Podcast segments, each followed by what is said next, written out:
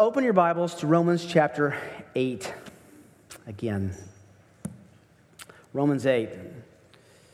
Lord willing, we are going to finish this chapter today, and I have to tell you that I feel a little bit like someone who is coming to the end of a school year where you're excited about what's coming next, but you're also looking back and you know how much you're going to miss of what you just experienced. Romans chapter 8. We're going to group all of this together in this final paragraph. Let me put it in our minds for us and read for you Romans 8, verses 31 through 39. What then shall we say to these things? If God is for us, who is against us? He who did not spare his own son, but delivered him over for us all, how will he not also with him freely give us all things? Who will bring a charge against God's elect? God is the one who justifies. Who is the one who condemns? Christ Jesus is he who died, yes, rather, who was raised, who is at the right hand of God, who also makes intercession or prays for or intercedes for us. Who will separate us from the love of Christ? Will tribulation or distress or persecution or famine or nakedness or peril or sword, just as it is written? For your sake, we are being put to death all day long. We were considered as sheep to be slaughtered. But in all these things, we overwhelmingly conquer through him who loved us. For I am convinced, I am convinced that neither death, nor life, nor angels, nor principalities, nor things present, nor things to come, nor powers, nor height, nor depth, nor any other created thing will be able to separate us from the love of God, which is in Christ Jesus our Lord. One of the joys of pastoral ministry is talking to people. Uh, sometimes it's counsel, sometimes it's discipleship, sometimes it's fellowship. But I love talking to people. I love hearing what the Lord is doing, love hearing the story of God's uh, work in their lives. But over the last 30 years of talking to people and counseling, there is one subject when people want to talk to their pastor that rises to the surface as the most prevalent, the most common question that people have when they are struggling. This is the singular, most uh, pervasive problem, concern, issue that I've been able to talk to people about over the last three decades. It's a question that comes up in everybody's mind. It's a question that comes up in your mind. It's a question that's come up before. It will likely be a question that comes up again. Very simply, it's the issue of assurance. It comes in different forms. It could sound like this Am I really saved? How can I know I'm really saved? Have I lost my salvation? Can anybody lose their salvation? Sometimes it comes like this Is my sin too much so that God has finally had enough and turned his back away from me? What is it that threatens assurance in the life of a believer? The assurance that a believer is truly saved and righteous before a holy God. Let's look at that a second. Let's break that down for a second. You can look at your own testimony, you can look at your own life, and these probably are categories that you can find yourself in here and there during the different points on your journey. First of all, there's bad theology. Bad theology can threaten your assurance. If you're not thinking right biblically, you can have all sorts of bizarre thoughts that will attack your mind. Not understanding what God says in the Bible about the promises that He will not forsake those whom He has chosen and loved. If you don't understand that, if you don't believe that, you're going to struggle. Philippians 1 6 says, I am confident of this very thing that he who began a good work in you will perfect it until the day of Christ Jesus. In other words, if God brought you into the faith, he will certainly finish you all the way till heaven. John 10, 27 and 28. Jesus himself said, My sheep hear my voice, and I know them, and they follow me. And I give them eternal life. How long does eternity last? A long time. And they will never perish. And listen, and no one or nothing will ever snatch them out of my hand. Some people just simply don't believe that. I grew up with a group of people who, who did not believe that when you were truly saved, you stayed that way. Uh, there was this, this uh, holiness kind of movement that if you didn't try hard enough, if you didn't repent enough, if you weren't engaged enough, then God will likely let you drift from Him and you'll have to be resaved. Well, it took years to unwind that from my thinking with just simple passages like we just read. If God began something, he will finish it. Remember what we've already studied in Romans? If he predestined us in, in eternity past, if he chose us back then, and he's going to glorify us in eternity future, those come together. He will finish what he began. So bad theology can certainly rob you of assurance.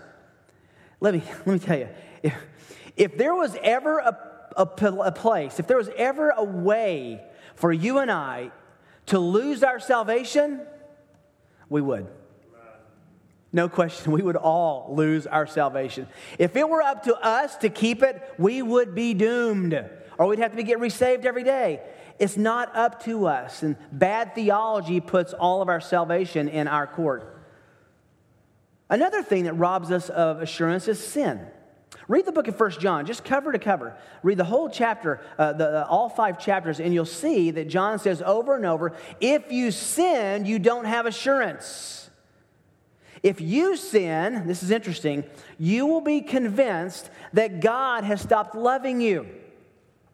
When he says that if anyone, if anyone says he's without sin, he's a liar. If we confess our sins, he's faithful and just to forgive us our sins and cleanse us from all unrighteousness, right? Sin can rob you of assurance. It cannot rob your salvation, but it can certainly rob you of the feeling, the, the settled confidence that you are saved. And there's a remedy for that, right? Repent, confess sins. But there's something else. And I think really this is probably at the heart of why most believers who are honest and sincere about their faith struggle.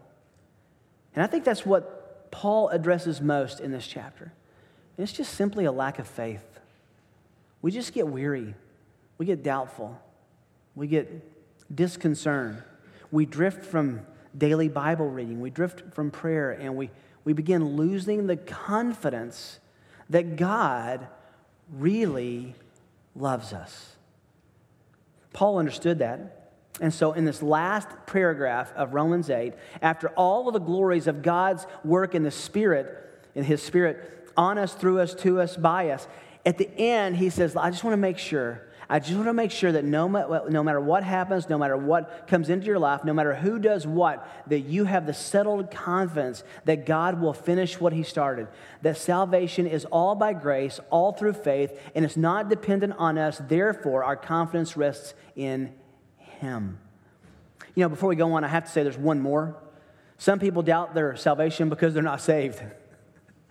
it's a good reason to doubt. And if you have those questions, please talk to your care group leader, talk to one of the pastors. We would love to discuss that with you. Well, let's go uh, and review a little bit, and we're going to dial into a fifth question today and add to our other four. We're looking at five questions to answer for a Christian's unquestioned assurance. And the reason it's unquestioned is these are a list of questions that, that Paul comes to at the end of this chapter. There are seven of them, and he groups two of them together. So we're really taking them as five because two are really kind of a repetition of each other. Five questions to answer for a Christian's unquestioned assurance. If you, let me ask it, let me say it this way. Since you and I, have sometimes struggled with our assurance, this ought to be very familiar territory in your Bible. Mark this, highlight it, underline it, dog ear it, whatever you need to do to find your way back to this passage. It would be a good roadmap to have. The first question to answer is this If God is for us, who is against us? And this groups together the two questions of verse 31. If God is for us, who is against us, follows the question, verse 31, what then shall we say to these things? And we've noted that these things are in verses 29 to 30. We've been foreknown, predestined, called, justified, and glorified. What do we say to that? How do we respond to that? Paul says, if God is for us. That's his summary of those five golden links in, the, in God's golden chain of salvation. What shall we say to those things? That God is for us. That's proof that God began his work in us in eternity past. He'll finish it in eternity future. What do we say to that? God is for us. And if that's true, who is against us? And remember, I gave you a little Greek lesson a couple weeks ago? It's the word tis in the Greek, T I S. And um, what that means is who or what. It's more elastic than the word we have for who or what in, in, in English. It has more range. So when you see the who here, it can mean who or what. It's a broad spectrum. If God is for us, who or what can come against us? Now, He's going to give us some options in a few minutes down in point five. Secondly, we asked, how will God not freely give us all things with Christ? I love verse 32. It's one of my favorite verses in the Bible. He who did not spare his own son, that's remarkable because the whole chapter has been about the adoption of believers as children of God. He spared us from wrath, but he did not spare his own son. He who did not spare his own son, but delivered him over for us all, that's believers, how will he not also, and don't miss this, with him freely give us all things. It's not that we get everything we want after Christ, it's we get everything we want in Christ. With him comes all that we want and all that we need. How will not God freely give us all things in Christ? Of course he will. If he did the greater thing by sacrificing and not sparing his own son, how will he not give us assurance and blessing and peace and hope? Relationships that honor him. Third question we looked at is who will bring a charge against God's elect? Who bring a charge against God's elect? That brought up this issue of election. We're going to come back to that strongly here in a few weeks in chapter 9. Literally, those whom God has chosen. If God has chosen us, who can unchoose us? That's the point. No one. No one can ever condemn you based on what God's done. I was talking with a, a friend of mine. My wife and I were actually uh, talking and counseling with a friend uh, a couple of years ago who was very concerned because there was a group of people uh, around this person saying, There's no way you can be saved. I think they were wrong. What they were doing is saying, You can't be saved based on X and Y. And yet, what they were saying in X and Y had nothing to do with the gospel no matter what anybody brings against you as a charge, if you have believed, if you have repented, if you are a repenter, there is nothing that can stand against you.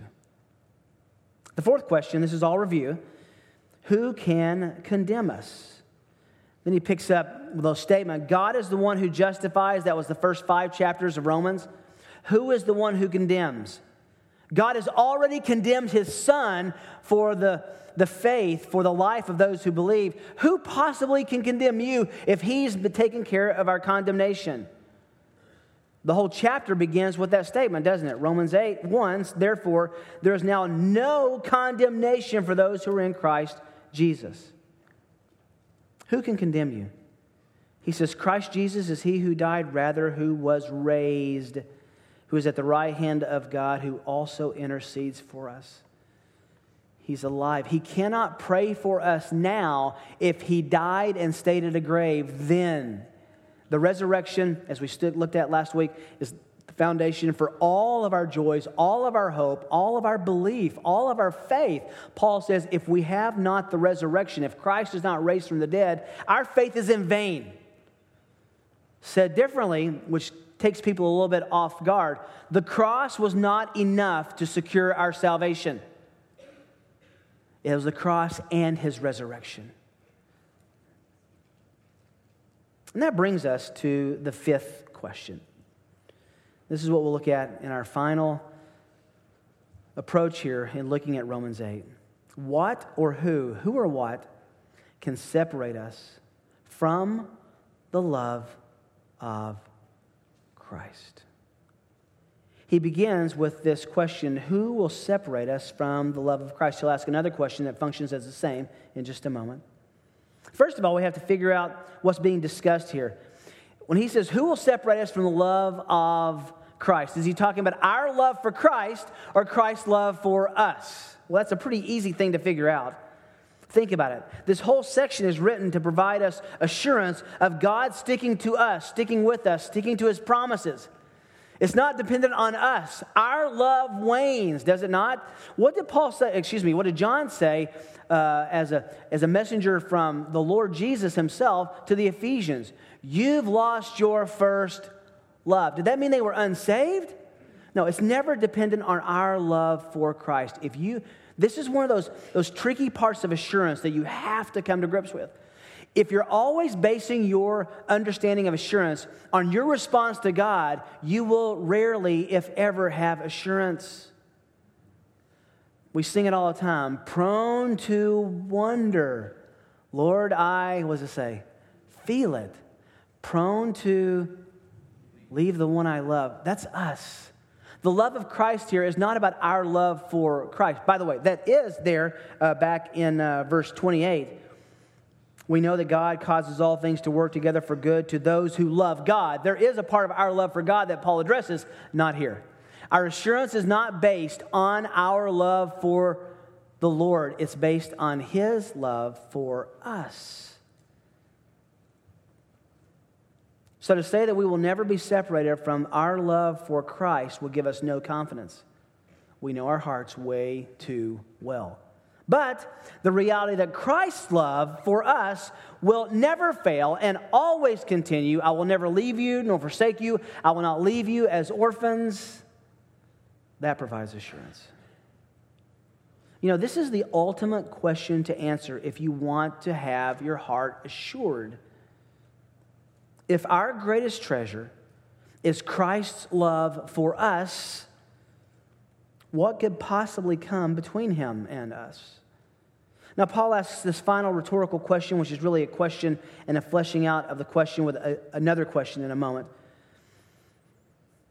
And he asks it in a way that suggests possible candidates of who or what could separate us from the love of Christ. Let's look at that. Look back at the passage. He says, Will tribulation. Tribulation is a word for strong pressure. It's a general term. It doesn't define the nature of the pressure. It's pressure that can come from people, it's pressure that can come from circumstances, it's pressure that can come from finances, it's pressure that can come from persecution, it's pressure that can come from family. It's just that simple pressure, tribulation, difficulty. Can difficulty separate Christ's love for us? Will, will Christ look down at our difficult life and say, That's it, I'm done loving them? His answer is no. He goes on to another word, will distress. It's also a general word that holds the, the idea of outward affliction and inward distress. It's a combination of two words. Outward and inward can distress. Now, this is really significant because I think a lot of the times the one who brings most condemnation to our hearts when we're having a lack of assurance is, drumroll, us. And he's saying, can, can your inner distress separate you from the love of Christ that he has toward you? And the obvious answer implied is no. Persecution. Now, now just look back at Paul's day for a moment. We'll come to ours in a moment. Paul had the very real threat that when he put down his quill from writing the book of Romans, he would walk out on the street and be tried, possibly executed, certainly beaten. He was beaten so bad at Lystra, they drug him out in a ditch and left him as dead. The Holy Spirit promised him. How, how's this for a promise? We love the promises of God. The Holy Spirit told Paul, wherever you go and in every city, persecution and beatings and ultimately death awaits you. Thank you, Lord. He understood that, though, as the on ramp to heaven. Now, persecution in our day is really interesting because we can talk about it in two kind of phases. What we experience now with maybe family members who don't like you or have ostracized you because of the gospel. Matthew 10 says that the gospel came to, as a sword that even divides families sometimes. And you've probably experienced some of that persecution from family members or from people at work, and you've been made fun of, or your standards have been uh, ridiculed. That's, that's bothersome it's really tough to call that persecution in terms of what was going on in the book of Acts. Now, I do think that we are on a clear trajectory to the book of Acts again in our country. I think it's coming.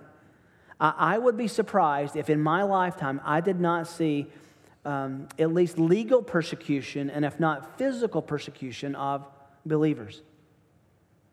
And do we really think we're any better than those people in Acts? Isn't that what we should expect?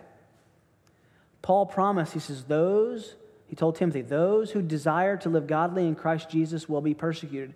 You know, he, he doesn't even say you have to be faithful. He just said you have to want to. Those who desire to live godly in Christ Jesus will be persecuted. So, in whatever small or large way, we should expect it and look for it and as Peter says, not think of it as any strange thing when it comes. But we also need to be mindful that there are our brothers and sisters with whom we will spend eternity who are waking up this morning or putting their head on their pillow tonight without the confidence that they will live throughout the next 24 hour period because they know and love Jesus. There is a persecuted church today. We can't just look at this as for us, past or future. We have to look at this as people who are living and under this, this threat right now. The next word is famine. It can mean famine or simple hunger. Provision is what's going on, on here. If, if, you, if you're out of a job, if you get laid off, if you, if you get demoted, if your money starts drying up, can that separate you? Will God say, You're not rich enough anymore? You can't even provide for yourself anymore, therefore, you're not one of my children. He says, Famine can't, hunger can't. Remember who Jesus was instructing when he uh, gave what we call the Lord's Prayer, which is really the disciples' prayer? He said, Pray like this. Remember what he said about food? Give us this day our daily bread. We kind of skip across that when we sing it or say it. Do you understand? Jesus was speaking to a group of people who might not eat that day. That's such a different place than we are. When have we ever asked God in the morning, feed me or I'll starve? He says, even that can't separate us.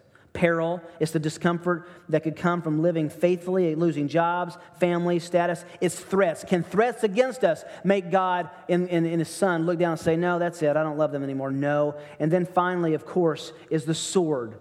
Can death, can execution separate us from Christ's love? You know, when you look at this list, if you look back through these things, Paul had experienced every single one of them except this one so far. But in 2 Timothy, he tells Timothy, This is about to happen. I am being poured out as a drink offering. The time of my departure is imminent, it's at hand. And he would lay his head onto a rock and have it severed by Roman government. Can that separate Paul or us from Christ? You know, there are there are people in our fellowship who are measuring the remainder of their lives, not in decades, but years. Some not in years, but months. Some not in months, but weeks. And some not in weeks, but days. When we come to that final lap of our life, the devil will whisper, into our ears you're not ready. You're not good enough. Your life wasn't significant enough. You can't be sure enough. And yet, the writer of the Hebrews says that he frees those who are subject to the fear of death from that fear. And we can look back at our conscience or at the enemy and say, No, my security in Christ is because of Christ's love for me, not my unfaithfulness to him. Not even the sword can bring a separation. Then look at the footnote that he has here in verse 36. He, he quotes from Psalm 42, 22, 44, 22. Just as it is written, For your sake we are being put to death all day long. We were considered as sheep to be slaughtered. Just like a big herd of sheep. And you have a meal coming up. And the shepherd goes out and he marks this one and that one and this one. And he says, These are the ones who the butcher will come and kill them. That's the imagery. We have been marked out as the ones who will be persecuted, who will die. He demonstrates by using Psalm 44 that there have always been and will always be opposition to God's people and God's work in the world. Are you, are you settled with that? Are you okay with that? To know that there will always be opposition to God's work and God's people in this world? Or do you believe that we could actually elect enough people that this would look like the kingdom of Jesus? 2 Corinthians 4:11 he says, "For we who live are constantly being delivered over to death for Jesus' sake." So that the life of Jesus also may be manifested in our mortal flesh. It is an honorable and sweet thing. Precious in the sight of the Lord is the death of his godly ones. One commentator says, Barrett says this Suffering and persecution are not mere evils which Christians must expect and endure as best they can. They are the scene of overwhelming victory which Christians are winning through Christ. What do we expect? What do we expect? He answers that in verse 37. In all of these things, that list we just looked at, in all of these things, we overwhelmingly conquer. When? Through him who loved us. Understand that God's values are upside down to the world's values. He who wishes to gain his life must lose it. He who wishes to live must die. Here, he who looks like he's winning on the outside, on the inside, eh, eh, he looks like he's losing on the outside, is actually winning in heaven. As we live life on the cliff of death, we're constantly being considered as sheep that have been marked out for slaughter. However, all these difficulties, he says here, all of these difficulties, we are winning in heaven an overwhelming victory through Jesus, who has proven his love for us on the cross. We look like we lose on this earth, and that's to perfect us into the image of Christ. Listen, they didn't love Jesus, God in the flesh. You think they're going to give you man or woman of the year? What do we expect? What are our expectations? Paul is so kind in letting us know here. Listen, let me quell your expectations. It might get worse for you, not alongside of, but because you're a believer. That's okay. That's okay. You overwhelmingly have conquered because he died for you in heaven. And remember what we learned in 828. Even in all this bad stuff, peril, even the sword, all these pressures, he still works all things for our, what's the word? Good. Robert Mounce, a Greek scholar, says this Christians are not grim stoics who manage to muddle through somehow. They are victors who have found from experience that God is ever present in their trials and that the love of Christ will empower them to overcome all the obstacles of life. Isn't that good? It's all about His love for us in this passage, and especially in this verse. But there's one more list. You feel, it feels, when you're reading it, it feels like he could have put a period there and then gone on to Romans 9. But he didn't. He, he takes the plane up. It's almost like we're coming down for contact, and he takes it up one more time. Verse 38 For I am convinced. Do you underline things in your Bible? There's a sentence that ought to be highlighted. I am convinced, persuaded, sure. I am convinced. What are you convinced by, Paul? That. And now he gives us another list. list. Neither death nor life, nor angels nor demons, principalities, nor things present, nor things to come, not powers, not height, not depth nor any other created thing will be able to separate us from the love of God which is in Christ Jesus our Lord. Look at verse 38 at first. I am convinced. It's a simple Greek word, peitho.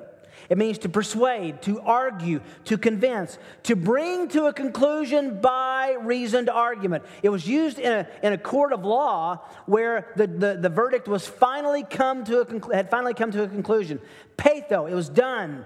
I am persuaded. The jury has come back. The verdict is rendered. I am confident. I am convinced. Paul uses the same word in 1 Timothy, uh, 2 Timothy 1.12. For this reason also I suffer these things, but I'm not ashamed, for I know whom I have believed, and I am, same word, convinced, persuaded. The argument is settled that he is able to guard that which I have entrusted to him until that day. What is he entrusted to him? His soul. He's convinced. The whole thrust of this last paragraph, the whole thrust is to say, become peitho, become convinced, become persuaded, become confident. I am convinced. And then he gives us another list. Remember what we said over and over in this book? Asking three questions when you get in trouble. What do I feel? What do I think? What do I know? What do I know? All, something on this list comes up. What do I feel? I feel fearful. I feel afraid. I feel anxious. I feel angry. I feel hurt. What do I think? If you base how you think on how you felt, you're going to be in trouble. You have to get to what you know. This is the I am convinced. I know, I'm confident. And once you know your right theology, it helps you to think properly, which helps you to control your feelings. Look at this list. There's not much to say about this list. It's just very simple that neither death nor life. Now let's go to the end. Neither death nor life can what? Separate me from the love of God in Christ. He bounces back and forth in this chapter the love of God, the love of Christ. At the end, he brings it all together the love of God, which is in Christ. It's all the same. Death cannot do it. It can't separate. Neither can life. Nothing you can do as a believer, as a true bought child of God, nothing you can do can ever make him turn his back on you and say, That's enough. In fact, if you're truly a believer, remember what 1 John tells us, and, and even um, Paul says at the Lord's table in 2 Corinthians 11? Some people sleep. That's code for they've died. There's a sin unto death. If you're truly a believer and you will continue pursuing unconfessed, unrepentant sin, he will finally tap you on the shoulder with death and say, Come home. Just come home. Death and life can't separate us. Then he says angels and demons. It says principalities. It's the word for demons. It's, it's a contrast. Angels can't do it, demons can't do it. Um, I, I, remember uh, several years ago that um, book uh, by Frank Peretti, This Present Darkness, which portrays these demons as these, these entities that if you pray hard enough, they'll stay away from you. If you don't, they'll, they'll uh, steal things from you and, and uh, persecute you. That's not the way it works. Even the angels, according to 1 Peter, will look at your salvation. They're looking right now, scratching their heads and saying, God forgives them for that. Why would they say that? Because he didn't forgive the demons when they fell. They're amazed. They can't separate us. The present and the future, the past and the future can't separate us. Let me tell you some good news. You have skeletons in your moral closet, do you not? Either thoughts or deeds that you've done that have made you They have become the microphone of the devil in your ear to say, There's no way you could be saved because you've done that, thought that, looked at that, saw that, watched that. Not things present or past. Then he says the future. This is encouraging. You will not ever be able to out sin God's grace. If you are truly secure, you are truly secure height or depth. These are all created things, so he's probably talking again about anything in heaven, anything in the depths. It could mean any dimension in space or time. And then he looks at this as this little phrase, nor any other created thing. He says the word other because we're just a created thing too. He has chosen, I love the book of Hebrews all the way through, chapter one. He has chosen to redeem some people. No other created thing angel, demon, nothing, nothing created can come in between the love of Christ and us. Each of these represents a, a, power or a reality or a creature or a created thing that could possibly be conceived of that might be able to separate us from Christ's love. And his answer is it can't. Why? Boy, I hope you hold on to Romans 5 8. Romans 5 8. Oh, what a precious, precious passage. Because of his love. Where does his love most show up? God demonstrated, oh, we could back up. Romans 5, verse 6. While we were still helpless at the right time, Christ died for the ungodly. For one will hardly die for a righteous man, though perhaps for the good man someone would dare even to die. God doesn't love like that. God wouldn't die for a good guy or for a good man. Verse 8 says, But God demonstrates his own love toward us in that while we were yet good guys, friendly guys, nice people, moral people, no, while we were yet sinners, Christ died for us. What can separate us from his love for us if he's already demonstrated it by dying for us. It's an absurd argument, but Paul understands that we'll feel the pangs of a lack of assurance, and he wants to make sure that we are convinced of the right theology that will bring us peace and assurance when we doubt. He's careful to communicate that this does not mean believers will be exempt or excluded from suffering and difficulties. In fact, he says those sufferings and difficulties ought to work to give us the assurance that God hasn't forgotten us, that He's not loved us, that, he, that He's not stopped loving us. I love Psalm 68, verse 19.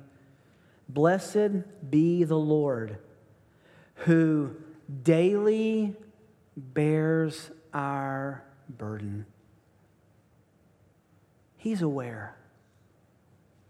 He's not over in Iraq and Iran, dealing with persecution of believers over there at the expense of us. He's omniscient, He's omnipresent, He knows what's going on. He sees with absolute laser focused intentionality everything that's going on in your life, and He cares. He bears our burden. Psalm 68 19. Blessed be the Lord who daily bears our burden, the God who is our salvation. Now let's step back for a moment.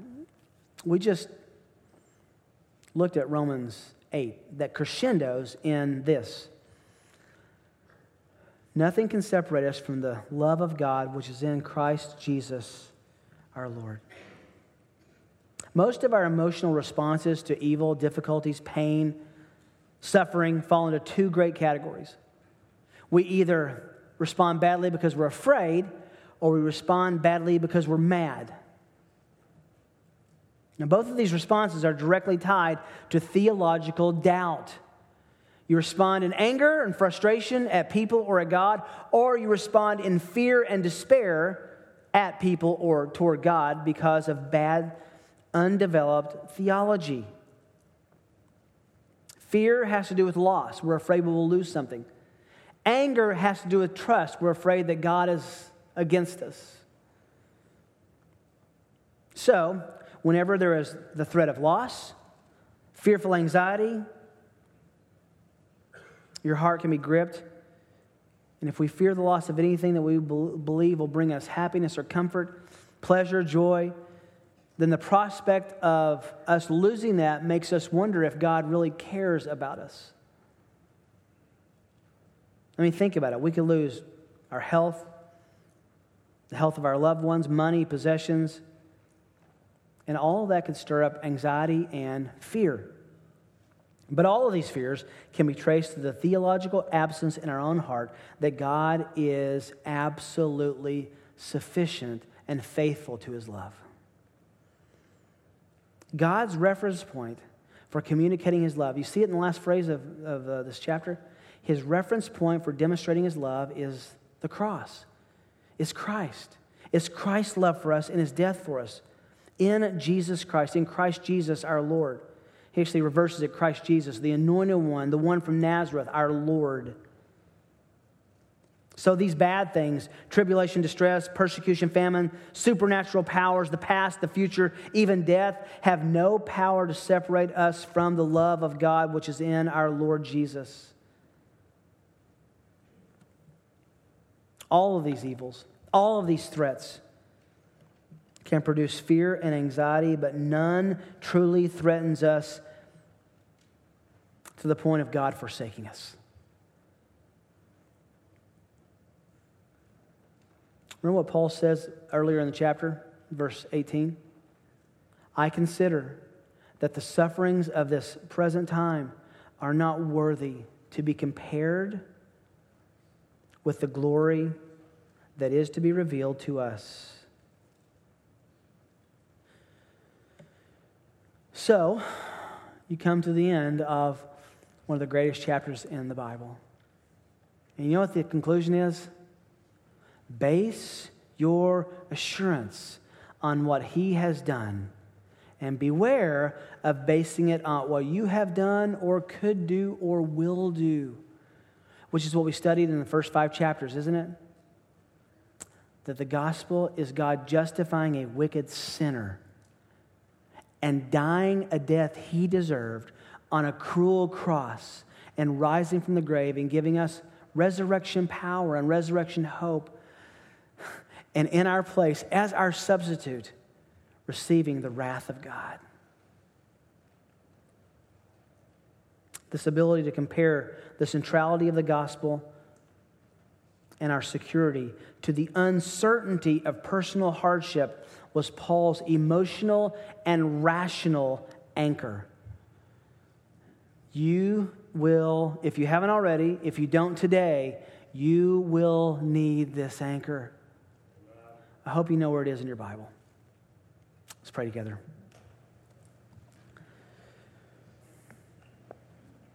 The gospel is free to any who will believe.